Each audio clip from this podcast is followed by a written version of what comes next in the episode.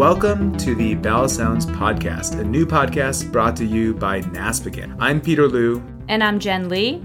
We are pediatric gastroenterologists at Nationwide Children's Hospital. So we could not be more excited to introduce our first guest, a man who needs no introduction. He was the former president of NASPGHAN. He has published about 5 billion articles, potentially the godfather of pediatric GI motility. It is the one and only Carlo Di Lorenzo. He's also our boss. Also our boss. So, gotta be careful. so today we're going to talk about constipation. Something that we see all the time that affects tons of children, like 12% of all kids in a given time. There's a lot of variability in how we practice. And even still, we don't really have effective ways of treating it for every patient. We try to provoke him with talking about some of the more controversial topics in pediatric constipation. Yeah, we hope this interview moved you. It's a hard topic. we'll just move on to the real thing. Ooh, let's just move on. Okay. So, thank you so much for taking the time to be part of this first episode of our Bowel Sounds podcast. So, we want to welcome Dr. Carlo Di Lorenzo. Today, we're going to talk about constipation in children. So, we have a bunch of questions for you on a lot of hot topics and normal topics too. Okay, looking forward to it. Great. So, I have a genuine question that I uh, is about you. Just going back, so 30 years, like why why did you initially choose the motility field? Yeah, so like many things in life, is a little bit of serendipity. Uh, in Italy, it's a different system. It's six years of medical school. You graduate doing a thesis, and you kind of get assigned to different mentor. And uh, my mentor was Salvatore Cucchiara, who was uh, at that time one of the most prominent motility experts in Europe. And so I end up doing with him and Dr. Staiano, we did a study on the upper esophageal sphincter function in children with cerebral palsy. One of the first studies that looked at the function of that sphincter in that population. So that was my first exposure to motility. And then I moved, you know, I went to Belgium and I did some other research studies. I began to enjoy. I tell people success breeds success. Uh, somewhat uh, in jest, I tell people don't follow your passion, develop a passion. I didn't have a passion for motility, but you know, I began to do it, and sometimes you stumble into things, and once you do them, uh, you do them well and better than anybody else, and you get some positive feedback, some satisfaction, some uh, you know, I began to publish, and and, and so. I decided to stick with it, and uh, yeah. I realized that it's not the most exciting uh, field of pediatric GI, and uh, some people why just to get. You, why would you say that? it is the most exciting field in pediatric GI hey. by far. I, you know. You're saying that you must, you unbiased opinion. You, yeah, right. you must have had a good mentor and uh, yeah, somebody yeah, trained yeah. you well. That's right. so rectal exams. Do we really have to do them? So that's a little bit of a controversial topic. You will find uh, fairly extreme opinions about this. I really believe that every child with constipation, especially if he started early on in life, needs to have at least one rectal exam fairly early on in the evaluation. You know, you need to rule out anal stenosis, you know, malpositioned anus, presacral masses. There are a variety of information you can get from a, a, well done rectal examination. That being said, there are some patients that are very we call them anally defensive. They are very scared about rectal examinations that uh, are probably not good candidate, especially the first time you evaluate them, and especially if the history is fairly typical for functional constipation to receive a rectal examination. The other reason to do a rectal exam is to determine how aggressive or even whether or not you need to do a fecal disimpaction before starting maintenance treatment for constipation.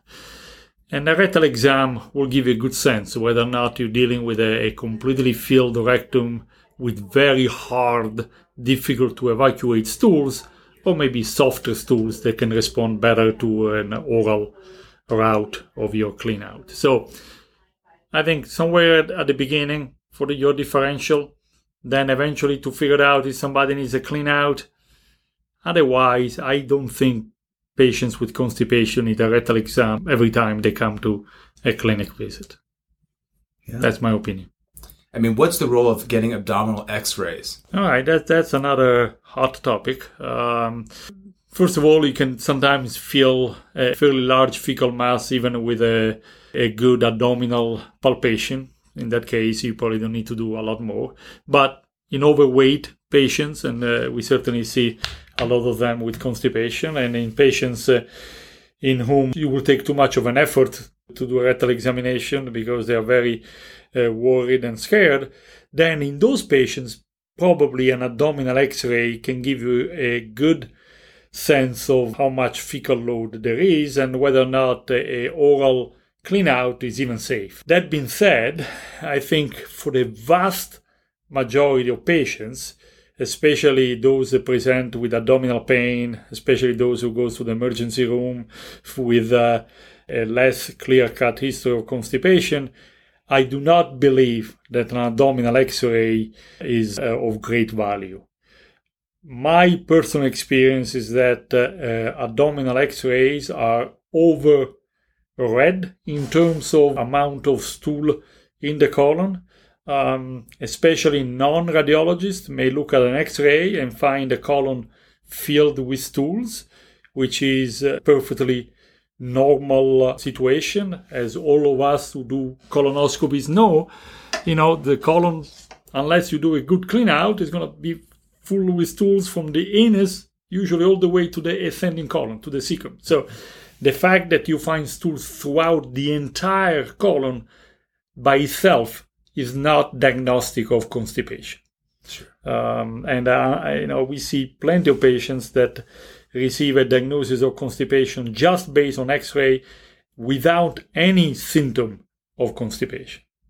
So, say I'm one of the doctors in the emergency department and I just diagnosed a patient with constipation based on x-ray. What would you what feedback would you give me? That I would have preferred you to do a rectal exam. That's maybe one case in which uh, I think the rectal examination is going to give you more information than an abdominal x-ray. And that uh, you know unless the X-ray really shows a very large amount of stools, usually in the rectosigmoid area I wouldn't worry at all about an ascending colon or transverse colon full of stools. So unless you find really a massive amount, and I, then I would not I would not attribute the patient's symptoms, which is usually abdominal pain, to the constipation, because there have been studies that have shown that utilizing abdominal X-rays and diagnosing constipation in patients presenting to the emergency room with abdominal pain actually delays the diagnosis of the real reason why they had abdominal pain. It wasn't the constipation. The child was treated for constipation, and he ended up then presenting with appendicitis or another surgical uh, reason for uh, the, the pain. So be very careful about using the X-rays. Do not overinterpret them. There is also plenty of evidence in the literature that says that that shows that there is a tremendous amount of inter individual variability, even among radiologists, about what constitutes a normal or increased amount of stools in the colon. So I would minimize the role of X-ray in the diagnosis of constipation. I think if you want to follow up somebody who got a good clean out, or if you have a patient presenting with fecal incontinence and you have no idea if somebody is really constipated or not, and they, you cannot do a rectal exam for different reasons, then maybe an abdominal X-ray may be helpful. But that's a very selective, selective circumstances. so, kind of moving on a little bit from evaluation and thinking mm-hmm. about patients to how we treat them. Mm-hmm. There's been a lot of controversy about polyethylene glycol 3350 or Miralax. When families are concerned about that or they are resistant to it, what do you usually say to them? I this is a thank you for this question. This is a, another another topic that uh, has received a lot of attention in the past few years. It's a somewhat a delicate topic because there are families that are strong believers that the child has developed a variety of neuropsychiatric events, anything from uh, behavioral problems to seizures, due to compounds that were part of uh, mixed with the polyethylene glycol 3350. And uh, much like is done people do with a vaccine, it's very hard to have a fact-based scientific discussion when you are so emotionally involved. That being said, currently, with the current state of knowledge, there is no credible scientific evidence that the either acute or chronic use of polyethylene glycol 3350, Miralax or other Glycolax or other uh, market name, has been associated with any uh, neuropsychiatric event. Those are mostly anecdotal reports. There have been a lot of them, but but there is every study that has been done looking at possible uh, side effect of uh, Miralax has never demonstrated long-term neuropsychiatric side effects. Now, this is a complicated topic, so allow me just to elaborate a little bit. It's been shown that one third, up 30 35% of patients presenting to a PGI GI clinic with constipation already screen positive for a variety of behavioral problems. So we already have a population that before treatment has already high prevalence of behavioral problems. Then there is the fact that constipation, at least in children, has a behavioral component, and that most laxatives try to overcome this behavior by forcing the stools out in a child that often is trying to avoid the defecation.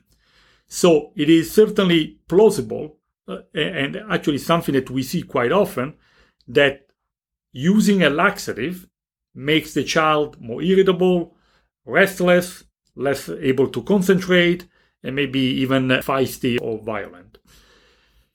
So there is that component. Um, there is also the component that some of these medications are used for months or years.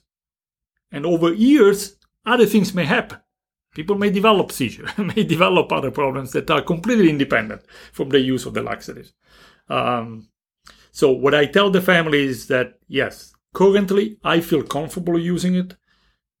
I've done this for 30 years, and that this this uh, product has been studied extensively in the acute setting, in comparative studies, in high doses for cleanouts, and as far as I'm aware from the scientific literature, there is no evidence that it causes any harm. That being said, I'm also one that believes that there is nothing special about this laxative. It's not the so-called miracle laxative. It's just as good as other stool softener lactulose, sorbitol, milk of magnesia, mineral oil, and so on. People have done the studies and they've shown that what's differentiated Miralax from those is that the compliance is better because it doesn't taste as bad as some of the other laxatives. But by all means, if somebody prefers to use something else and is concerned about polyethylene glycol, I feel very comfortable using another stool softener. So why do you think all the fuss is about Miralax and not those other medications. Right. Uh, this is a medication that uh, came out in the late 80s and then have became really the number one yeah. uh, uh product used. So I suspect if we had as much lactulose usage or milk of magnesia usage as we have had of uh, um, Miralax, probably would have seen a variety of similar events associated with those. There is also the fact that in the last 20, 30 years, there has been much more attention to the development and the recognition of behavioral problems. Mm-hmm. Prevalence of autism has increased almost exponentially mm-hmm. in the last 20 years. So, you know, this is not, this is also a association that doesn't necessarily mean causation. We have done the study. We and other people have done studies at least showing that in a small group of patients, blood level of the possible toxic product associated with the use of Miralax were just as high in the in the serum as in patients who had never been given this product. So this is also a, fairly ubiquitous product. It is in toothpaste, it is in many other products that people eat every day. Uh, so hard for me to imagine that this is the specific laxatives.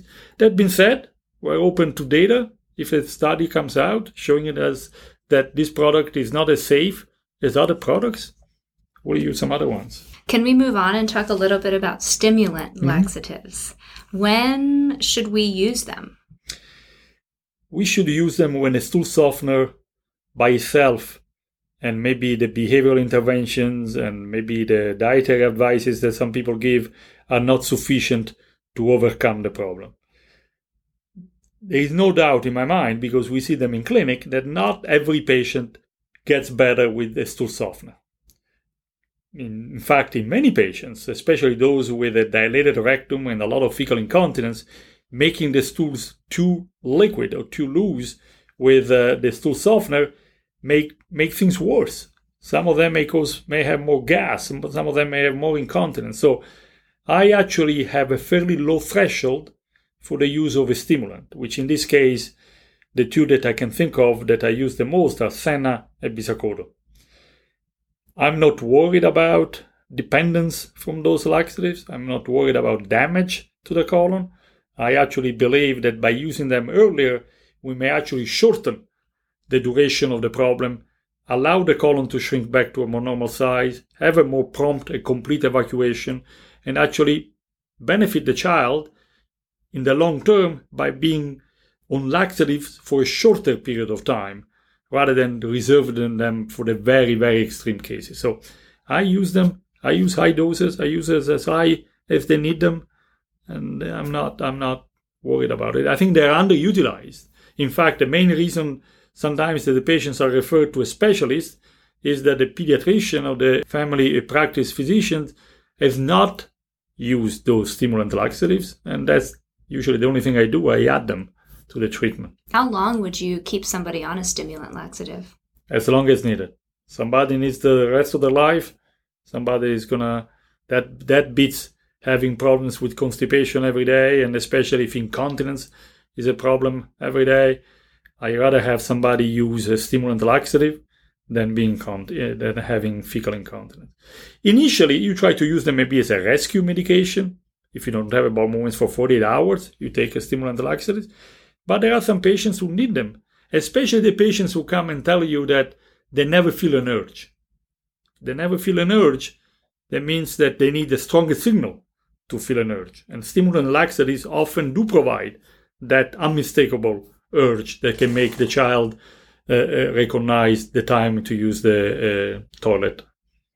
So maybe in the right patient, there's nothing necessarily wrong with even using a stimulant first before a stool I would, you know, there are so many patients, you know, we are, so many patients respond just to a softener. I think yeah. we are a little bit biased in sense that, in the sense that we are specialists, we tend to see probably the most severe cases.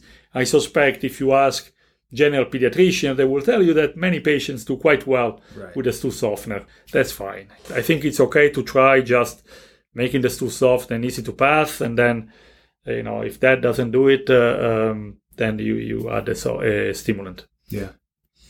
So, in terms of non pharmacologic treatment of constipation, what are some of the other things that you tell families? Constipation in children has a behavioral component. Right. Children tend to withhold the stools because they're afraid it's going to hurt when they when they evacuate, and um, and then you need, they need to overcome this fear. Otherwise, they will never be able uh, to have normal bowel function. You know, there are three things you cannot make children do: eat, sleep, and poop.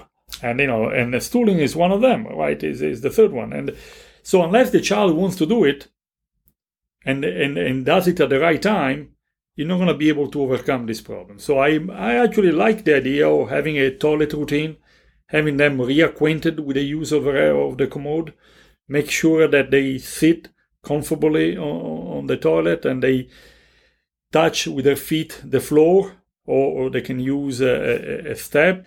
They need to be able to push with their feet and with their abdominal muscles and relax their bottom. Sometimes it may take a while. They need to be incentivized, uh, but the behavioral component is very important. Very important. Yeah, we cannot make a child have a bowel movements if he, he or she does not want to have it. Um, so that that's that's key. In fact, in one of our in our bowel management clinic here nationwide, Children's Hospital, we have a psychologist that uh, she's really an expert in retraining children to use uh, the toilets. Do you usually still have them have a scheduled sit time, or is it more if you feel the urge, go? Like, Right. What do you usually So the idea is if you feel an urge, you go. right, Um, you know, it's very hard to stool on, on demand. right, If you ask anybody, of you know, any of you to, to go out right now and have a bowel movement, most of us will not be able to. correct. It's really hard. Um, so you need to do it when your body gives you the, the, the signal. So I usually don't make it too uh, uh, um, rigid of a schedule. I think once a day, usually after breakfast or after dinner, mm-hmm. just to get retrained with the idea of it's okay to sit, doesn't hurt to sit on the toilet, and maybe the urge is gonna kick in at that time because of the post, you know, the gastrocolonic response, the postprandial urge that many people feel. I think sit for five, ten minutes. I don't think it has to be an hour. It's not a punishment. You don't lock him in in the restroom. You know, you just sit for 10, 15 minutes after one of the largest meals of the day and see if uh, you are successful in having a bowel movement. Yeah. But I think more than that, it becomes uh, probably too much of a punishment. Yeah. What about dietary interventions? Yeah, so diet is diet. another hot topic. If you look at the guidelines, uh, the ESPGHAN and NASPGHAN guidelines for the treatment of constipation, they recommend pretty much a normal diet. Normal amount of fiber, normal amount of uh, fluids. Um, I believe that there are good studies that show that a diet poor in fiber may actually predispose to constipation. But most of the studies that have looked at the use of fiber supplements to treat constipation have had mostly disappointing results. Uh, in several studies, fiber was just as good as placebo. So I don't make a big deal about changing the diet if somebody is currently being treated for constipation. In fact, I fear that an excessive amount of fiber may make the big, hard, fecal stool even bigger and actually make it more difficult for the child to, uh, to, to maintain the rectum empty and, and clean. So sometimes, you know, that the family wants to have a little bit more of a, a dietary intervention rather than a, a medication usage. But I try to educate them that uh, this is not one of those cases in which diet really plays a big role, at least in the treatment part. I mean, there is some evidence that certain kinds of fruits or sugars may soften. So, I mean, do you Yeah. ever say anything about Prunes, fruit intake? yeah, dry, dried prunes. There is a couple of studies in adults. Dried plums and, and, and prunes are, are, are maybe somewhat helpful. Kiwis. Uh, there, there was another study on Yeah. kiwis that uh, seemed to indicate some benefit. But you know, it's it's hard to give uh, this product every day to a child, and you have to pick your bottles as well. You already try to give them the medication, already trying to change the behavior. Now suddenly, now you're gonna force them to eat things that they may not enjoy eating. To me, of the different interventions that you can pick and choose, this one, in my mind, is maybe as a lower priority. And the same things for fluids, right? The other things that people keep saying is you have to drink a lot more. If you drink a lot more, you urinate a lot more. Nobody gets diarrhea from drinking water. Uh, so I I tell them have a normal amount of fluids during the day. Now, if you are tube fed, if you are a neurologically uh, impaired child, and there are some other, you know, uh, issues that are uh, related to other predisposing factor for constipation, yes, sometimes you need to make sure that they get appropriate amount of fluids. But Yeah. increasing it over the normal amount doesn't benefit a constipated child. Yeah. Sometimes a parent will say, "Oh yeah, I give my teenage child coffee, and it helps them have a bowel." Mm-hmm. And I think we've all ad- adults sometimes Mm. will feel that way. Is So- that something that has is, that effect? Has it been demonstrated? I mean, is that something that you ever recommend? Interesting. Coffee and exercise are two a little bit under uh, uh, uh, studied uh, factors in the treatment and actually in the, even in the predisposing pe- people to constipation. I suspect both things are helpful. Coffee is in general a, a stimulant and uh, it stimulates uh, peristalsis and colonic motility, and uh, exercise does the same. There is probably a reason why there are all those porta potties in, in the marathons and when people run the marathon. So exercise, I think both of them are probably true.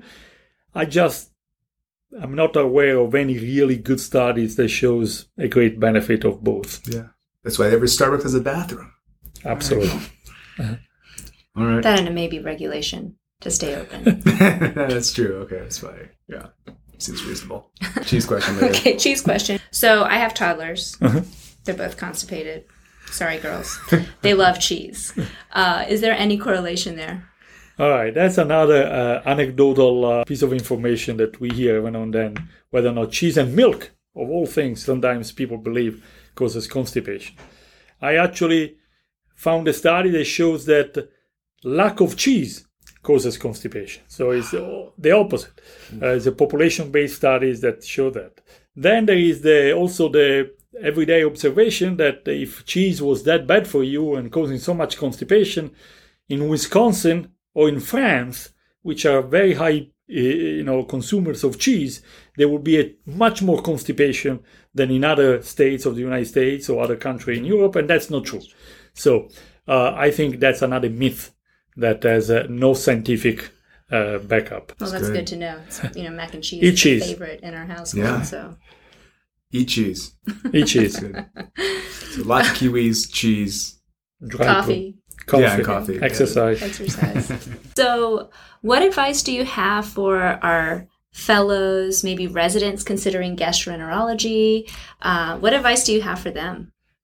just you know i mean this is a great specialty but in terms of developing a niche in terms of developing an area of expertise find out what's available in the place where you are training. If you have a passion for bile salts don't come to a place where they don't have uh, a liver program right? If you have a if you are enthusiastic about uh, cystic fibrosis go to a place where there is a big cf center. If you want to you know if you like ibd then then probably any center will do it. Try to to discover the strength of your uh, institution or the place where you are. Try to fill a niche, you know, you know, but sometimes could be eosinophilic esophagitis, go work with the allergist, go work with the immunologist, and then, you know, see what your institution needs if you want to stay there. And then there is nothing wrong in, uh, in uh, eventually changing field. If you do something, don't, don't, don't overwork it. Don't over uh, agonize about uh, your field try it. We have had plenty of very successful physicians in our practice. They were in the lab for a few years and then became spectacular clinicians, uh, you know, and they were equally successful as clinicians. So there is always the opportunity for two, three switches in your career, and there is nothing wrong with that. Nobody's going to look down at that. That's part for the course. So So you don't have to have it figured out. by the time you are uh, done with your fellowship, Things can no, change. things can change. That's good to know. So, Dr. Carlo Di Lorenzo, thank you so much for being with us on our first episode of NASPGHAN Bowel Sounds. Yep. And first of many, we hope. Do you have any last parting words for everyone? No, I'm a little bit concerned about uh, who is going to listen to this. I think I was uh, a little bit uh, speaking off the cuff. Uh, I, I- you know, I hope people appreciate that some of the things I said are just my opinion, and that uh, you know there is not a lot of science behind it. But I've been doing this for 30 years now. This is my 30 years of being a pediatric gastroenterologist. So Congrats. I kind of learned something by doing it, and I just wanted to share with the listener some of the tricks of the trade. Thanks for sitting in and listening with us on our first of hopefully many episodes of Bowel Sounds. Just want to remind you guys to follow NASPGHAN on social media. So it's at NASPGHAN on Twitter, Facebook, Instagram, and YouTube, uh, where you guys can find more information about upcoming episodes of Bowel Sounds. And don't forget, the discussion, views, and recommendations in the podcast are the sole responsibility of the host and the guest and are subject to change over time with advances in the field. Hope to see you guys in Chicago for the NASPGHAN annual meeting. Bye.